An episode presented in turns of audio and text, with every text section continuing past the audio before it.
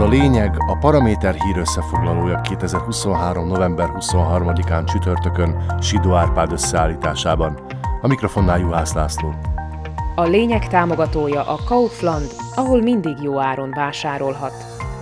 Robert Fico kormánya éppen csak tegnap előtt kapott bizalmat a parlamenttől, és már a belügyminiszter fejét követeli a négy ellenzéki párt.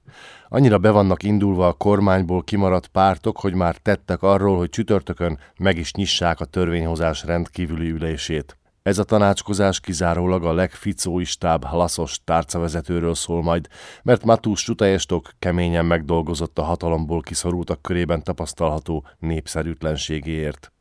A fősodorhoz tartozó ellenzék, tehát a progresszív Szlovákia, a Szabadság és Szolidaritás és a kereszténydemokraták még Igor Matovicsal is képesek voltak összefogni, csak hogy fenékbe billenthessék Peter Pellegrini pártjának rossz zsaruját akinek a néhány hetes tevékenysége is rendkívül károsnak tűnik, hiszen csúnyán elbánt jó pár rendőrrel, és még az országos főkapitányt is megalázta.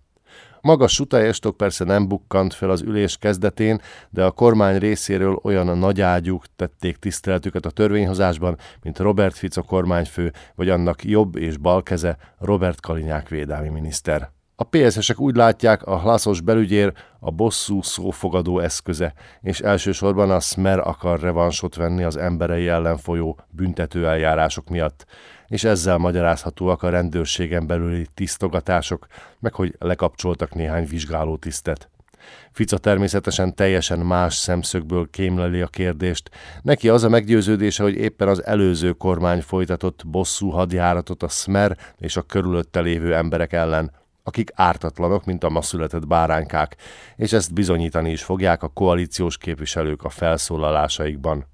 Ezt nyomatékosítva a kormányfő azt is kiejtette a száján, hogy majd mindenki meglátja, mekkora állatok dolgoznak a nakában és a speciális ügyészségen. Valószínűleg késő estig folyik majd a vita a két tábor között, aztán majd a következő ülésen győzedelmeskedhet a kormány többség de biztosan majd megvárják, hogy a koalíciós gombnyomogatók mindegyike egészséges legyen, mert 79-es parlamenti túlerővel az ember nem is olyan könnyen viccel.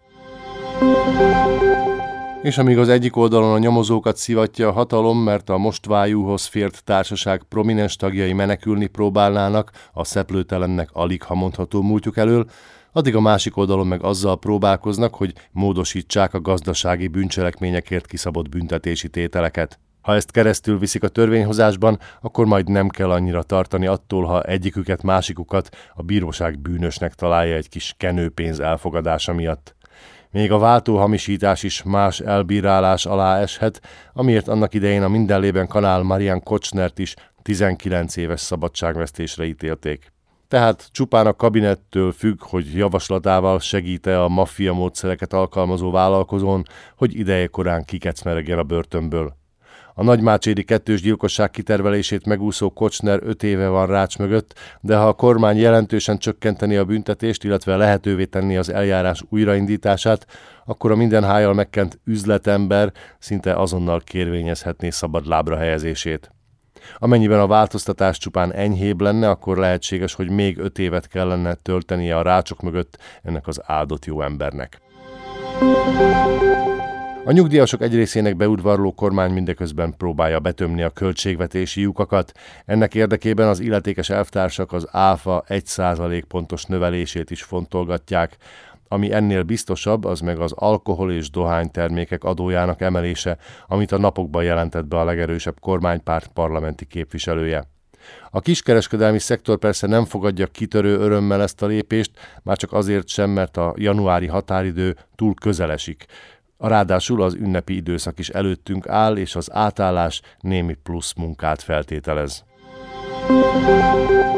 Hogy milyen melóért markoltak fel tavaly aránylag nagy összegeket a közjogi méltóságaink, annak megítélése szekértáboronként változó de az egy most napvilágot látott közleményből kiderült, hogy 2022-ben Zuzana Csaputová köztársasági elnöknek volt a legmagasabb bevétele.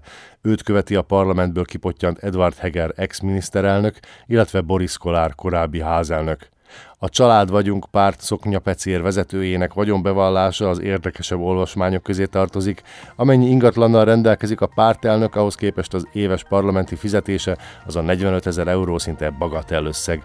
Abból kis túlzással éppen csak az általa alapított számtalan csonka család konyha pénzére futhatja. Ez volt a lényeg 2023. november 23-án csütörtökön Sidó Árpád összeállításában. Kommentált hírösszefoglalóval holnap este is jelentkezünk a Paraméteren, podcastjainkat pedig a Paramédia rovatban találják, illetve a Spotify, az Apple Podcasts, a Google Podcasts és a Podbean platformjain.